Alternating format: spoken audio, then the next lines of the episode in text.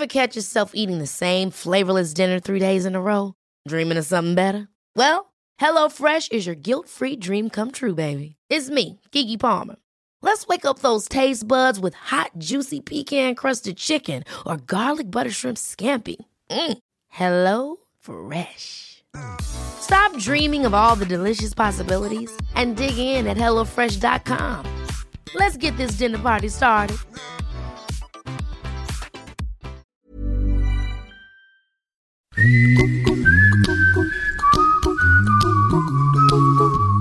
Strävan efter lycka är universell och jagas av oss alla, oavsett kön, ålder, kultur eller bakgrund. Vad lycka är och vad som väcker den skiljer sig förstås från person till person. I varje avsnitt så kommer vi att fördjupa oss i en ny potentiell lyckobooster och utreda om, hur och varför vi kan käka, sjunga, smörja, garva, sova, dansa och ligga oss till lycka. Vi två är inte sakkunniga. Vi är bara professionella livsnjutare. Men vi kommer att bjuda in experter inom varje ämne för att ställa både de dumma och de utvecklande frågorna. Så att vi tillsammans med er lyssnare kan skapa de bästa förutsättningarna för att fyllas av de glada hormonerna och bli lite lyckligare. Jag heter Marie Serneholt. Och jag heter Klara Hallenkreutz Fares och det är vi som är Lyckojägarna. You might want to sing it note for note, don't worry. Be happy. Okej, bear with me. Jag är gravid, hungrig nästan jämt och lägger mycket tankekraft på ätande just nu. Så jag vill varna för att den här algoritmen eh, kanske låter en smula matorienterad eller kanske lite matfixerad. Men om livet vore som en riktigt jäkla saftig och fyllig chokladtårta så är det ju en rejäl tårtbit av den här kakan som utgörs av karriär och arbetsliv. Därför tänkte jag att det är ruskigt viktigt att den här tårtbiten är oerhört mumsig. Och inte bara liksom ett torftigt levebröd utan den mest välsmakande skapelsen någonsin för oss att tugga och suga på.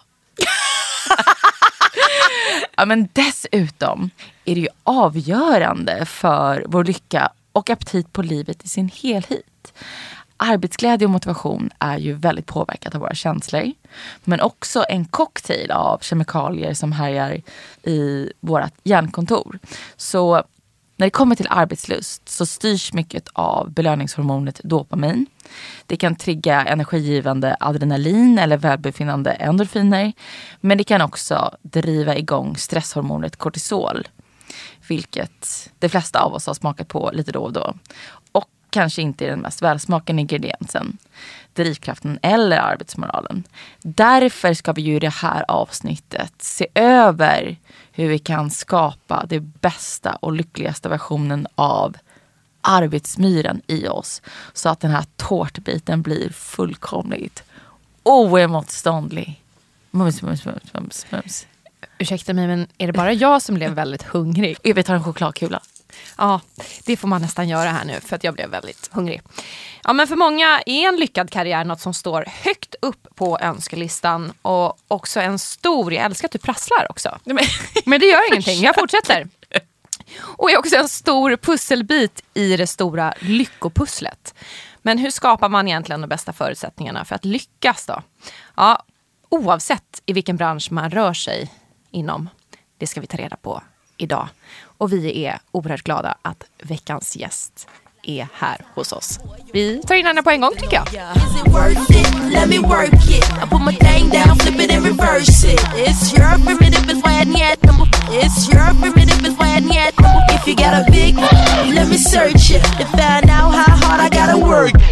Hon är en av Skandinaviens främsta föreläsare och har nu återvänt till Lyckojägarna med sin härligt smittsamma energi för att coacha oss genom veckans lyckokälla. Välkommen Mia Törnblom! Tack snälla! Välkommen. Så lyxigt att få vara här igen. Ja, välkommen tillbaka. Så härligt att ha dig här. Jo, eh, Vissa drivs av rädslan för att misslyckas, eh, vilket ju är faktiskt en ganska stark motivator, men inte så behaglig. Och andra drivs av lusten för att lyckas, vilket låter som en smula mer behagligare. Eh, så om man är en person som drivs av rädslan, hur kan man omvandla det till lust? Jag tror att vi var inne lite på det sist vi sågs. Just det där att se vad är det för ambition jag har? Eh, alltså att titta, vad är, att, att faktiskt inventera sin oro lite. Vad är det jag är mest rädd för? Eh, hur påverkar det mig? Vilka konsekvenser blir det? Och att se vilken ambition är det som ligger i botten? Är det att liksom, eh, eh, och, och, och att se, istället för att tänka att jag inte vill lyckas vill lyckas så, så vänder vi det till att se att jag vill lyckas. Och när man ser det, att det är det jag vill, då måste man titta lite nyktert på det. Och någonstans är det så att om vi vill nå vår absolut fulla potential så måste vi göra misstag. När jag får frågan så här, hur blir man framgångsrik så är det mitt första. För jag tycker många som pratar framgång pratar så mycket om materiella saker. För mig är det inte alls det. Utan mitt viktigaste framgångstips är gör misstag. Därför att annars kommer du aldrig nå så långt du kan om du hela tiden safear. Så att just det här, människor som fastnar i liksom rädsla att misslyckas, de hämmar också sin egen utveckling. Så att när man förstår det, då kan man slå hål på det och se vad är det jag vill. Sen är det inte kul att göra misstag. Det kommer vi inte tycka och ska inte tycka. Däremot så behöver vi lära oss hur hanterar jag ett misstag? Och då är det viktigt att förlåta sig själv, att inte döma sig själv för hårt. Vi gör så gott vi kan med det vi har där och då. Ingen är perfekt. Det handlar om att vi är modiga och försöker. Eh, så att vi tittar på. Men sen tror jag för många, för reflexen när man har gjort ett misstag, det är ofta så här, antingen att skylla ifrån sig, så här, eller så är det att tänka, jag ska inte berätta det här för någon, det har aldrig hänt. Vilket ju är, skammen får ta plats. Och det är värdelöst. För om vi trycker undan det så blir vi ofria. Och det räcker ju med att man ser en person på gatan som var där när man gjorde ett misstag för att skammen ska... Man är inte fri, andra får styra. Så att det jag har gjort väldigt mycket är att jag tar alla mina misstag och gör om dem till roliga historier. Det är inte kul första gången man berättar det. Då är det ju fortfarande hemskt. Och sen får man köra det. Men jag, när jag har berättat, liksom, jag startade ju en skönhetssalong tillsammans med en kompis och snodde alla pengar. Det är ju helt hemskt. Att hon Är det på liksom, riktigt? Ja, det är på riktigt. Wow. Jag har ju berättat det så många gånger nu så det är ju en av mina roligaste historier. Alltså det var ju inte kul när det hände. Nej. Och jag har ingen del i att hon tog pengar av mig. Men, Men om det är jag, ändå en skam. Fast om jag vill liksom lära mig för framtiden och inte bli lurad igen så kan jag se att jag skrev inget avtal. Nej. Jag kollade inga referenser, jag gjorde ingen kreditupplysning trots att min man varnade mig. Så att någonstans handlar det om att så här, tänk att jag gör så gott jag kan med det jag har. Jag ska vara stolt över att jag är modig och försöker. Men om jag kräver av mig själv att vara felfri och perfekt så kommer jag aldrig vara i lust att lyckas. Ja, men lite så trial and error. Alltså jag hörde någonting om att Mozart har skrivit liksom så här 3000 verk. Men det är ju inte 3000 verk som är med oss idag utan det är faktiskt ett fåtal. Men de är fantastiska för att han då vågade kanske skriva de där 3000. De här siffrorna stämmer absolut inte. Nej, men det, men, och det är lite så här, man säger ofta, eller det står i tidningen så här. Hon slog igenom över en natt. Men det är så här, Nej, ja och ja. tio år innan så tränade hon som en galning. alltså så här, det är Ja, just det där. Så att vi, vi 100%. tro inte att det är någon som alla har sitt. Alla har tränat, alla har försökt som, som liksom lyckas. Så att någonstans så handlar det om att se nyktert på. Och sen också så här, vad är det jag är rädd för? Alltså, och, och hur kom det sig? För jag har ju coachat många som helt och hållet är rädd för att misslyckas. Framgångsrika personer. Spelar ingen roll vad de uppnår. Antingen känner de snart kommer någon komma på att jag egentligen inte platsar här. Eller nu har det varit bra, nu kommer det skita sig. De kan inte njuta. Nej. Och då måste man titta på, hur blev det så här? Är det någon särskild händelse? Ibland kan det handla om uppväxten. Jag har haft flera som jag coachar som har varit framgångsrika som har haft föräldrar som bara har validerat liksom, när de är perfekta. Alltså en man som hade 49 rätt av 50 och så kommer han hem och så frågar hans pappa vilket var felet. Och så var hela uppväxten. Så att hans rädsla för att misslyckas var liksom kopplad till att då får jag ingen kärlek hemifrån. Och då är det en man vars pappa har varit död i tio år men han är fortfarande styrd. Ja, så det är också bra att ta reda på så här, när det är riktigt starkt rädsla. Gå lite i terapi, dela lite med varför, få Mm. lite upprättelse för det. Men annars är kortfattat, bjussa på misstag, gör dem till roliga historier. Då blir det inte lika tufft nästa gång. Nej. I took it and I ran for it. I win it and I stand on it. Money on the floor when we dance on it. Shine bright when I put a tan on Alltså man märker ju redan tidigt i skolbänken att man själv och skolkamraterna har olika behov i lärandet. Vissa vill bli ledda och behöver en tydlig liksom, instruktion. Och andra är supersjälvständiga och freestylar totalt. Och en del gör bäst för sig när de vrålpluggar liksom, dagen innan en tenta. Och andra föredrar liksom, att småportionera ut det liksom, längs med vägen. Vad sjutton är det? Är det genetiken eller är det fostran eller omgivningen? Jag visste precis vilken av de där jag var. Ja, jag med. Vi, jag lovar att vi är exakt tvärtom. Jag råpluggade gärna dagen innan. Ja, tvärtom för mig. Alltså, det är, för mig Mm. Men då det- glömde jag, glömmer man ju också bort, det är det som är lite dumt. Då glömmer man ju också bort mycket av det man har lärt. För att det är bara så här för stunden. Och sen så har jag typ memorerat allting. Mm. Och sen så gjorde man provet. Och sen så, ja men sen så den kunskapen, den blir ju inte förankrad i en. Nej, utav sjutton ifall Så att jag, tror att mitt, mig, jag, jag, så att jag tror att det sättet är inte så bra. Nej. Men jag visste vem jag var där i alla fall. Och det är intressant det här för jag tror att svaret är att visst har det med personligheten att göra till viss del vad som liksom, och det ser man ju eh, liksom i arbetslivet, alltså hur människor eh, får mest gjort i sin yrkesroll är inte exakt samma för alla. Nej. En del trivs jättebra i öppna landskap, andra blir stressade av det och störda av det mycket mer. Alltså vi är olika. Men sen så tror jag för egen del, och det tror jag kanske stämmer för andra, det var ingen som lärde mig studieteknik. Nej. Så att när jag började på gymnasiet var jag helt, för då var man ju tvungen, innan klarade jag mig på att jag var lite halv liksom, vaken och hängde med. eh, och, och, så här, och sen helt plötsligt så här, då, de, så som du sa Marie, att de, de råpluggade dagen innan. Jag, jag visste inte, ingen, jag hade inte tränat. Så jag tror att man har viss mått i sin personlighet. Sen är det ju också då hur ens föräldrar eller de runt omkring Exakt. lär en. För att vi kan ju träna på de här sakerna också. Så att ett mått är att ta reda på vad som funkar bäst för mig. Men ett annat är ju också att så här komplettera då för det som jag har utmaningar med. Och träna på studieteknik. Ja, Alltså jag upplever att alltså, jag har dyslexi och jag har ADD och jag är bara jäkligt disträ av mig. Eh, och jag upplever att de grejerna har gjort att jag liksom har behövt, för jag är också väldigt, väldigt ambitiös och vill ha de där MVG-erna eller femmorna eller vad sjutton det heter nu för tiden. Eh, att då liksom tvingade det mig att hitta liksom någon form av studieteknik som funkade. Medan folk, alltså jag hade alltid en bästis som behövde liksom bara blicka på en text och kunde allting utan till. Men det funkar inte liksom ju högre upp du kommer. På universitetet så kan ingen blicka på en text utan du måste ha studietekniken. Och alltså mycket av det skolarbete som man gör när man skriver liksom ja, men ett arbete om eh, eh, skalbaggen. Det är ju inte för att man ska lära sig allt om skalbaggen utan det är ju för att man ska kunna liksom strukturera sitt lärande. Och då har man liksom en liten fördel ifall man har haft det svårt. Så dyslexi är en gåva. Eller vad man nu säger. Ja men också lite så här, vi pratade ju förra gången lite om föräldraskap. Ja. Och där är det återigen så att vi ska förstå att, så här, att ha haft utmaningar som man klarar av, det ger en också självförtroende. Det ger en också sådär, eh, liksom verktyg och metoder att hantera. Och jag kan tänka mig det med pandemin. Så här, jag har haft det lättare i det här än många. Därför att jag har haft massa utmaningar i mitt liv där jag har liksom förlorat allt och fått börja om.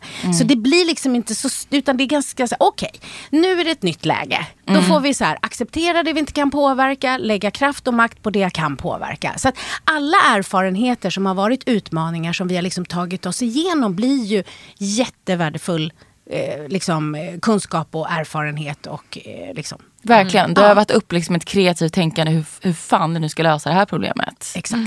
Men som eget företagare och konstnär, eh, då när man liksom inte riktigt har en chef som kan ge en piska eller morot, så tycker jag Ja, jag önskar att jag hade en sån ibland. Alltså. Men jag tycker att det är väldigt svårt att hitta fokus och motivation. Och jag tänker att det här med att leda sig själv blir mer och mer vanligt även för personer som inte har ett eget bolag. Utan liksom med digitaliseringen så äh, har det lett till att liksom, i vissa fall personal till och med blir mobiliserat. Det innebär ju en fantastisk frihet men också ett stort ansvar. Vad är dina liksom, bästa tips på att hitta fokus och liksom, ja, arbetsstruktur? Vad är liksom... Ja, men jag tror att du är inne på något. Jag tror att vi ska alla acceptera att vi behöver träna självledarskap. Och vad egentligen är självledarskap? Allt som har med dig att göra. Okej. Det kan vara en vecka att du behöver lägga lite tid på att se vilka behov har jag just nu.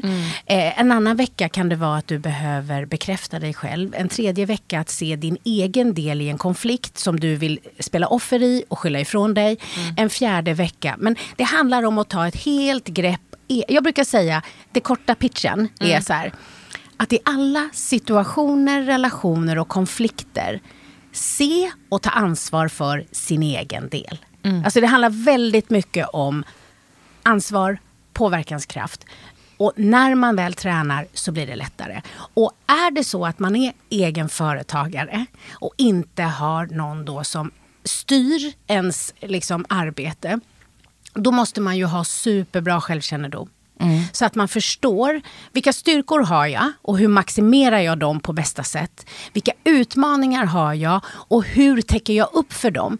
Alltså, jag tror att du är inne på att jag, om jag var du och, och det du målar upp nu, då skulle jag nog se till att du har någon som du liksom gör deadlines med. Alltså att det finns någon som är involverad i det du gör där du har sagt eh, fram till då ska jag ha gjort liksom det här och det här och det här. Och så vet du att det är någon som, liksom, som står där och förvänt- förväntar sig att du ska göra det. Än att det bara är du som märkte om det blev eller inte. För då är det väldigt lätt att man bara låter lusten styra. För Ja. att man gör bara det man har lust med där och då. Och så blev det ingenting helt och hållet utan ganska mycket lite halvdant eller någonting sånt. Och till exempel för mig som är förenklat, snabb och slarvig. Jag ser ju till att komplettera mig med perfektionister. För annars får jag inte ihop det. Alltså för jag skulle ju ha lämnat böcker som inte var klara till tryck för att jag vill gå vidare. Och det orkar man ju inte sen när bokjäveln kommer tillbaka. Det hade man ju inte stått ut med. Nej. För det vill jag egentligen Nej. inte. Men i stunden så vill jag det. Ja. Eh, jag startade eget bokförlag och det blev jättebra när jag gav ut andras böcker men inte mina egna. För att jag håller alltid en deadline när jag har lovat någon annan. Men nu hade jag bara deadline till mig själv.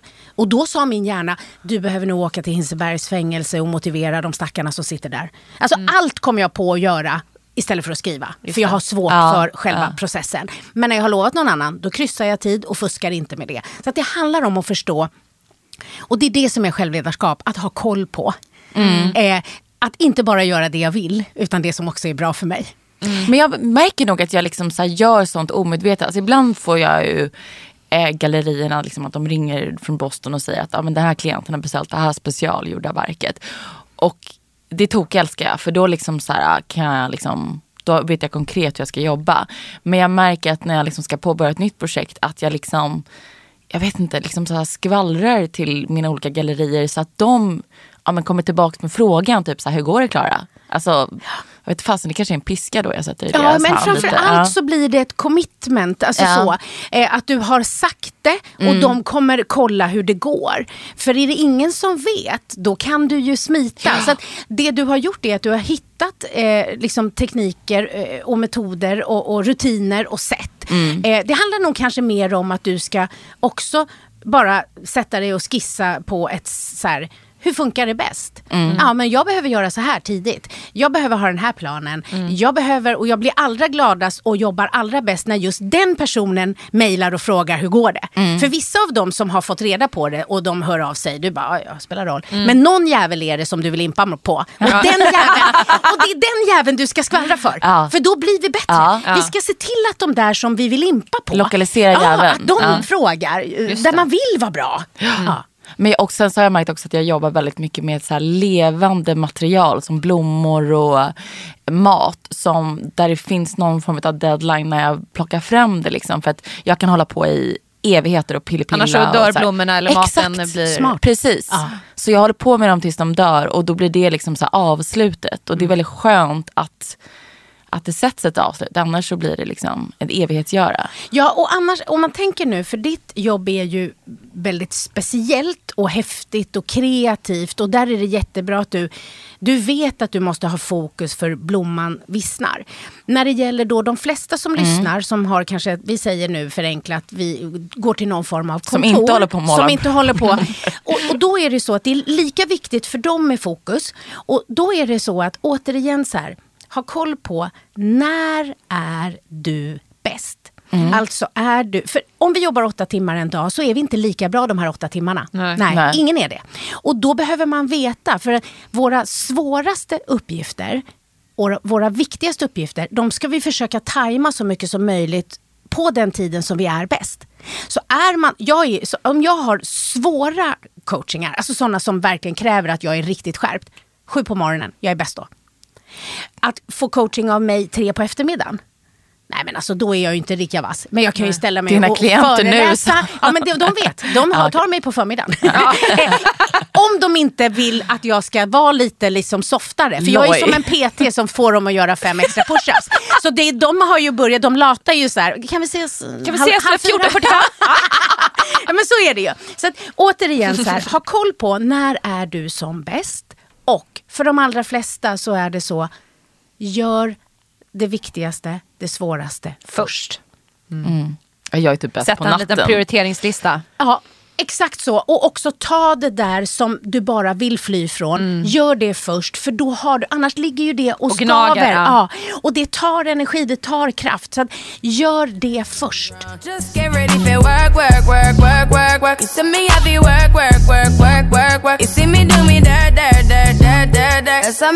work, work, work, work, work, work. Work. When you're ready to pop the question, the last thing you want to do is second guess the ring. At Bluenile.com, you can design a one of a kind ring with the ease and convenience of shopping online. Choose your diamond and setting. When you find the one, you'll get it delivered right to your door. Go to Bluenile.com and use promo code LISTEN to get $50 off your purchase of $500 or more. That's code LISTEN at Bluenile.com for $50 off your purchase. Bluenile.com code LISTEN. Hold up. What was that? Boring. No flavor. That was as bad as those leftovers you ate all week. Kiki Palmer here, and it's time to say hello to something fresh and guilt-free. Hello Fresh. Jazz up dinner with pecan-crusted chicken or garlic butter shrimp scampi. Now that's music to my mouth. Hello Fresh. Let's get this dinner party started. Discover all the delicious possibilities at hellofresh.com. Alltså det känns som så här, arbetsglädje, det är ju alltså, någonting fantastiskt. Vad är dina bästa tips för att liksom generellt öka arbetsglädjen och bibehålla den? Oavsett vilket yrke man har. Oavsett, alltså vare sig du liksom... Och då tror jag att det handlar väldigt mycket om att se vad är meningen med det jag gör. Alltså vad är nyttan, vad är vinsten? Vad, för apropå då lycka som vi också pratar om så är det ju glädje och allt det här. Eh, vi känner det när det är meningsfullt och lustfyllt. Och då är det ju så att ingen har bara roliga arbetsuppgifter. Även om man har sitt drömjobb och som vi egna företagare har skapat det själva utifrån oss själva så finns det alltid arbetsuppgifter som inte är så kul. Och för att kunna då behålla så stor liksom, känsla av arbetsglädje som möjligt i allt det här så kan det handla om att se när jag då behöver göra en tråkig uppgift, vad är liksom meningen med det? Varför är den viktig? För då kan man känna arbetsglädje även om inte själva momentet är kul. Men om man tillåter sig att säga, jag orkar inte kvitton eller Excel, uh, alltså, då blir det liksom allt annat än det. Men om man ser att så här, det här momentet kommer möjliggöra för det här och det här och det här. Eller kommer hjälpa mina kollegor att det här och det här och det här. Så att när det gäller då ens egen relation till ens egen liksom, arbetsbeskrivning eh, så tror jag att vi behåller så mycket som möjligt genom att se meningsfullheten. Eh, det, det är liksom inställningen till det gör jättestor skillnad. Sen så för de allra flesta av oss mår vi ju bra av att blanda in andra människor. Eh, och då att hitta sätt som gör att man får in andra människor i, liksom, som ni startar den här Exakt. podden. Alltså, säga. det är så här, Ingen av oss har kollegor, nu har vi nej, det. nu har Exakt. ni det. Plus att Men det, det- hade inte varit kul om ni var själva. Nej. Det hade inte blivit på Och samma då hade sätt. det verkligen inte blivit någonting gjort tror jag. Absolut Alltså så här, för, det, för, att, för det som vi har pratat om här nu, det är ju verkligen så här, vi har ju också mot varandra så här att man ska eh, prestera och vi ska leverera och vi har deadlines och vi har, alltså så här, Och det är det som också, apropå då arbetsglädje, det ni gör skulle Pia Sundhage säga att så här, ni spelar varandra på bästa fot. För det ni gör nu i ert samarbete det är att ni hittar ett sätt att driva den här podden, utveckla den här podden som är baserad på era två personligheter. Ni är inte exakt likadana, ni fördelar omedvetet eller medvetet arbetet så att det ska bli så bra som möjligt genom att den som är bra, riktigt bra på något får göra mer av det. För det vi liksom är bra på tycker vi är kul. Så oftast brukar det vara så. Och så kompletterar ni varandra och så samarbetar ni och spelar liksom ihop. För det är ju också det som är arbetsglädje. Verkligen, att hitta någon man kan lira med. Exakt. Jag lyssnade på TED Talk för ett tag sedan. Där talaren ifrågasatte eh, den stereotypa ledarpersonen. Och det tyckte jag var ganska spännande. Och bland annat så sa man att en introvert person egentligen kanske var bättre lämpad för en chefsroll än en extrovert. Ja, det senare kännetecknar ju ofta den som får chefsrollen. Alltså, vad tänker du, finns det liksom så här vissa kännetecken som en ledare ska ha eller är det helt beroende på arbetsplats? Alltså jag tror att den viktigaste egenskapen en ledare ska ha det är att den ska tycka om människor. Ah, det är Alltså, ja, därför att det är fast det är ju verkligen inte Men självklart. nej. Och det är tyvärr så att det som har gjort att det har blivit så tokigt i många fall med ledarskap, det är att det tyvärr ofta är den enda karriärvägen. Hade man gjort lika liksom, starka och, och bra karriärvägar för specialister så hade det inte blivit så många som av fel orsak tar en ledarskapsroll. Därför då hade de kunnat bli seniora experter. Därför att du måste gilla människor. Du måste ha tålamod. Du måste vilja se människor växa, utvecklas och förstå att om jag har i min roll att jag är ansvarig för att leda andra så är 80% dem. Väldigt många som har blivit chefer för att de har varit duktisar, högpresterade, ambitiösa. Och sen så vill ledningen så här, du är viktig, vi satsar på dig, nu blir du chef. Eh, Lycka till, hoppas det går bra. Får ingen utbildning eller någonting. Nej. De står ju bara ut med sådana som är som de själva. Ja. Och det är så, vi behöver kunna leda människor som är olika oss, alla grupper för att nå sin fulla potential, så behöver mångfald. Eh, och då behöver du träning i hur du på bästa sätt leder. Och det jag förstår att de vill komma till här, som jag till fullo håller med om, sen tror jag att man förenklar för mycket om man säger extrovert och introvert. Men det finns ju de som blir ledare för att de på något sätt står och, och nästan lite som en sektledare. Alltså är du med? De säljer. De så här, och nu får jag er och, liksom, och så älskar man att höra det där. Lyssna knappt dock. Det är ju inte det som är det viktigaste i ledarskapet. Alltså, om jag är chef över tio personer, nu är jag chef över sju, men eh, då, då är det så här, fast jag har haft fler. Eh, då är det ju jätteviktigt att jag förstår både min roll, alltså vad är mina styrkor, vad är mina utmaningar. Eh, men jag behöver också anpassa, precis som ett föräldraskap. Jag behöver anpassa ledarskapet till de här olika individerna. Så att förutom att man ska tycka om, det är den viktigaste, tycka om människor ha tålamod. Nästa är, en ledares viktigaste egenskap är att lyssna. Och det är det de menar, de där som babblar hela tiden. Man kan prata mycket och ändå vara lyhörd. Men sen finns det de som babblar för de älskar att höra sin egen röst. De går igång på det där. Inte jättebra ledare för liksom individerna one to one. Men de kan liksom leda ett projekt eller ett arbete eller en sån. Så att eh, 100% man tänker att de, alltså en ledare ska ju vara så duktig så att man inte ens riktigt märker arbetet den gör. Då blir det riktigt bra.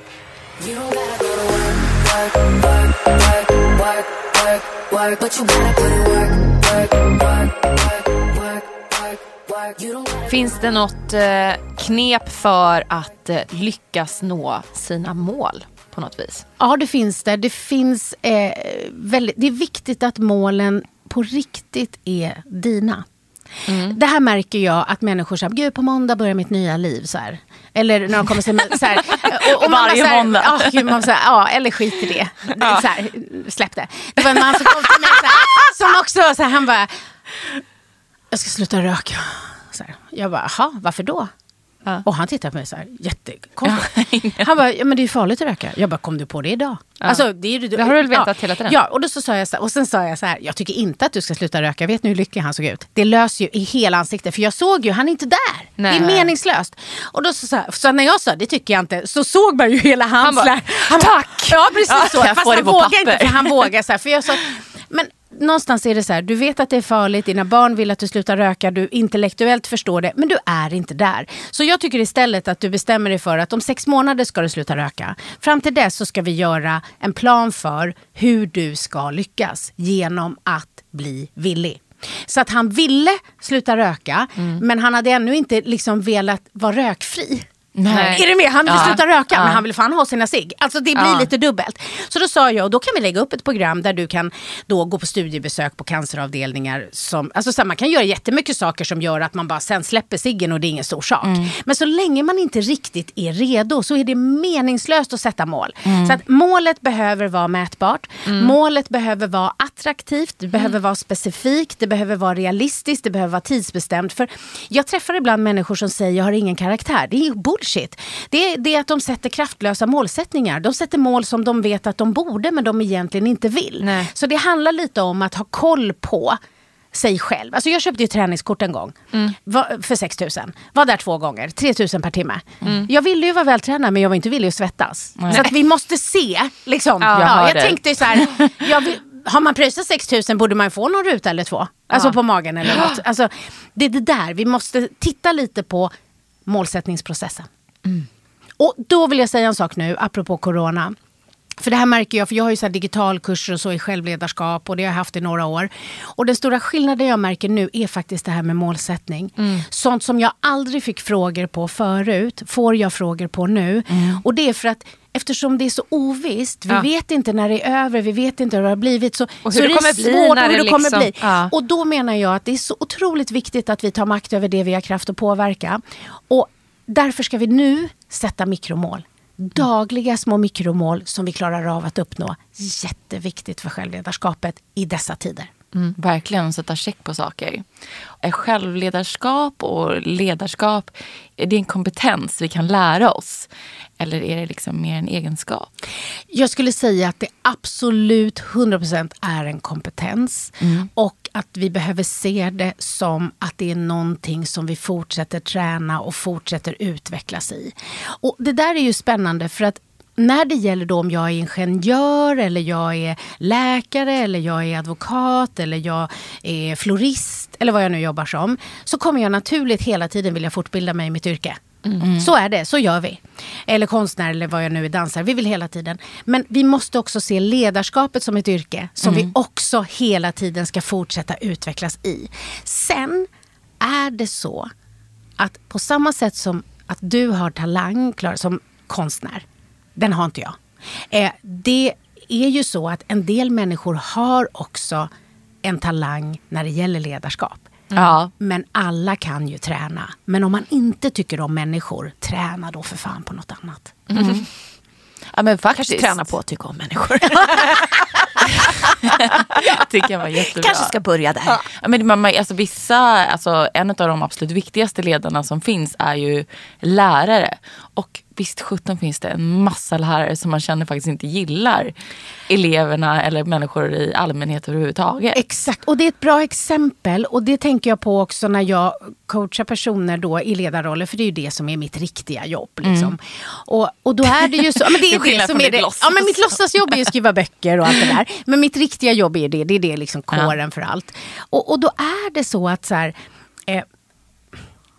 man kan ju vara jätteduktig på en sak. Ja. Det betyder inte att man är jätteduktig på att lära ut den. Nej. Eh, så att vi måste förstå det att det är bra om chefen, ledaren, inte är experten. många tänker att så här, jag kan inte lära ut någonting om jag inte är bäst på det. Mm. Men ibland när man är riktigt duktig på något, då är man ganska dålig på att lära ut. Därför det är så man självklart Ja, för precis. en. Mm. Så man bara, men gå på känsla. Det är Ja. väl bara, gör. Alltså, hur svårt kan det vara? Just det. Så, så att, någonstans är det så att man kan ha en ledare som inte alls egentligen kan det vi gör, så länge den har ledaregenskaperna. Och jag kan ju coacha människor. Det där blev ju halli hallå när jag fick fotbollsuppdraget. Så bara, så, vad kan hon om fotboll? Ja, mer än jag kan om franska läkemedel och där coachar jag utan att någon ifrågasätter. Alltså är det mer så? Att, så här, vi kan ju leda människor eh, i det de gör utan att vara experter på det de gör. För det de gör kan de själva. Utan det handlar ju, ledarskap är relation och kommunikation. Verkligen. Så att, var inte, där tänker jag många som får en chefsposition och så bara, gud de gör jättesvåra saker. Ja, Fast du ska ju inte göra jobbet, du ska leda dem.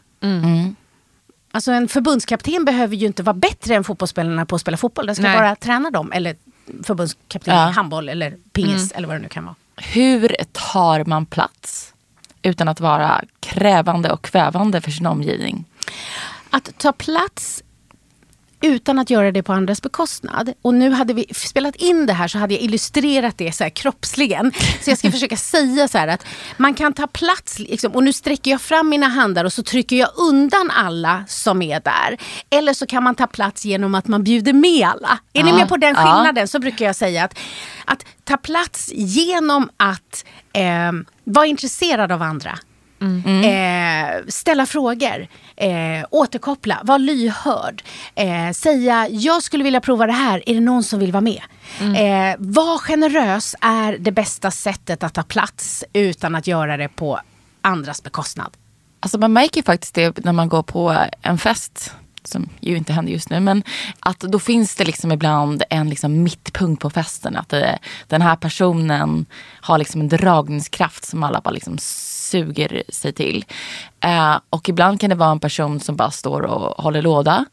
Eh, och ingen annan får en syl i vädret. Och ibland kan det vara en person som just liksom skapar en så här jättemysig, härlig känsla. Och bara men man vill intresserar vara sig. där. Ja, exakt, för varenda jäkel. Och då är det ju liksom orsaken till att personen tar plats om den är att den vill vara en som ger en härlig stämning på festen, är den som väljer att bjussa, så är det så här härligt och vi kan inte låta bli. Men om personen själv har ett stort ego som gör att så här, jag måste vara bäst, jag måste få synas, jag måste få mest sändningstid.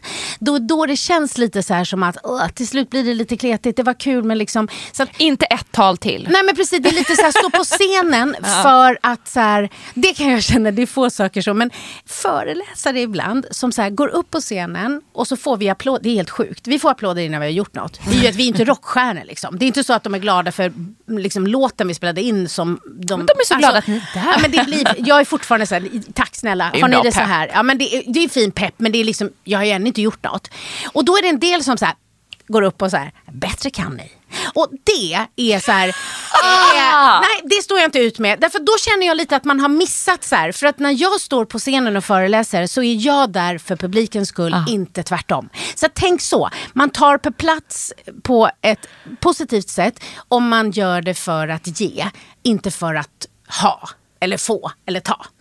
Gud vad du berättar saker så tydligt. Alltså, Målande. Får, ja. Working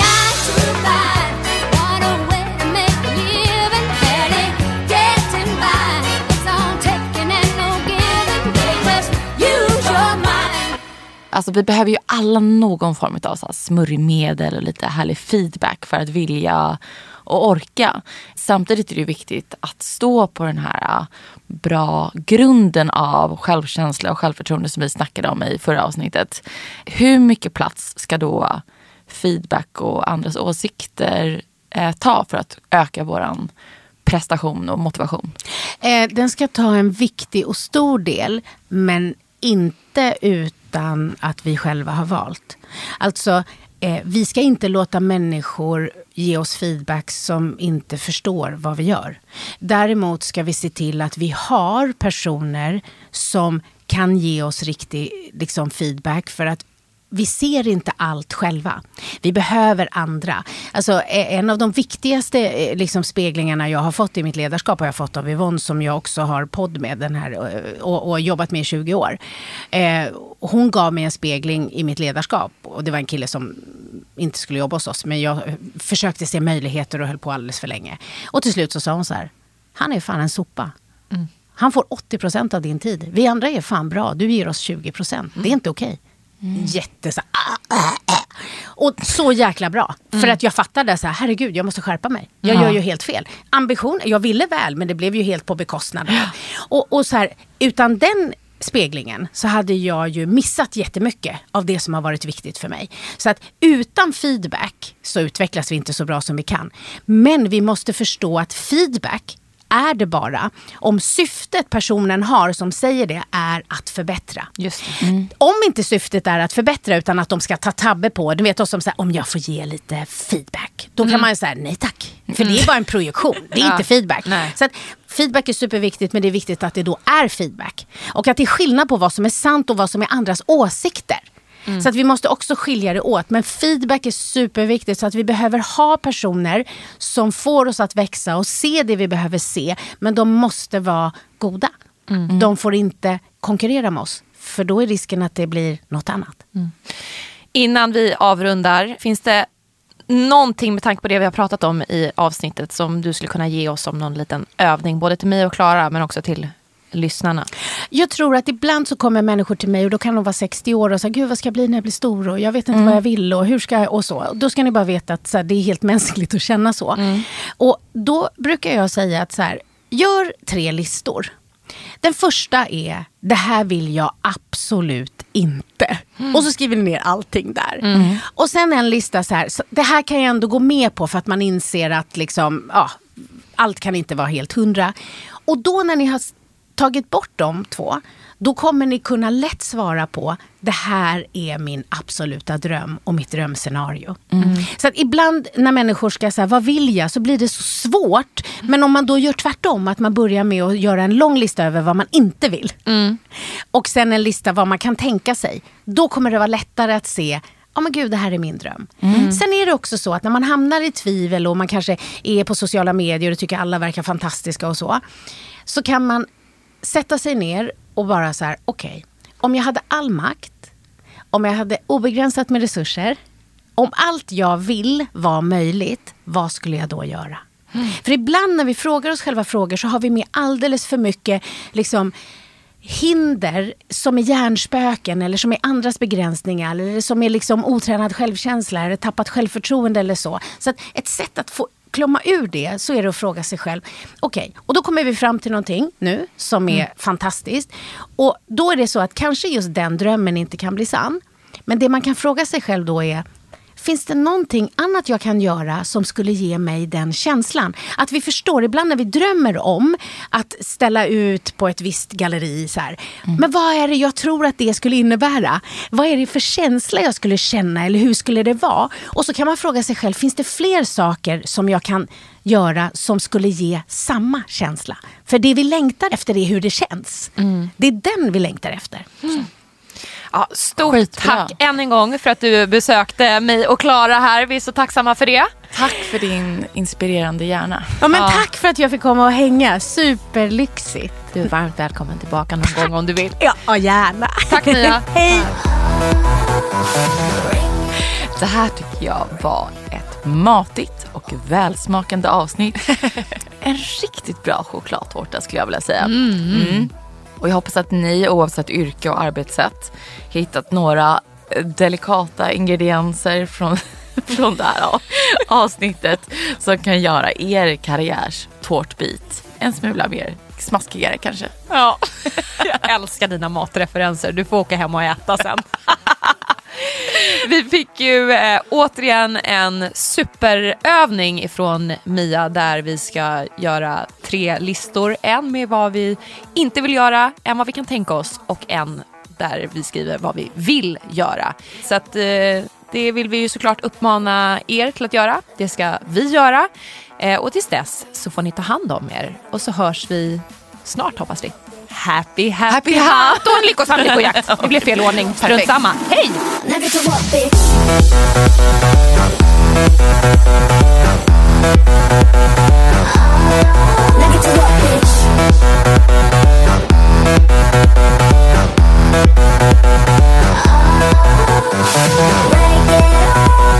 break it down.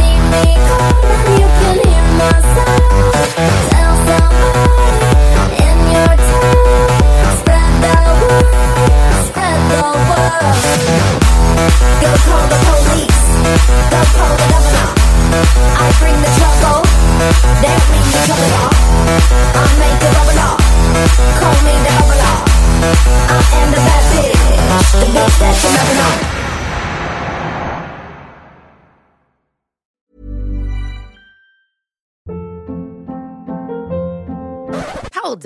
What was that? Boring. No flavor. That was as bad as those leftovers you ate all week. Kiki Palmer here, and it's time to say hello to something fresh and guilt-free. Hello Fresh. Jazz up dinner with pecan-crusted chicken or garlic butter shrimp scampi. Now that's music to my mouth. Hello Fresh. Let's get this dinner party started. Discover all the delicious possibilities at hellofresh.com.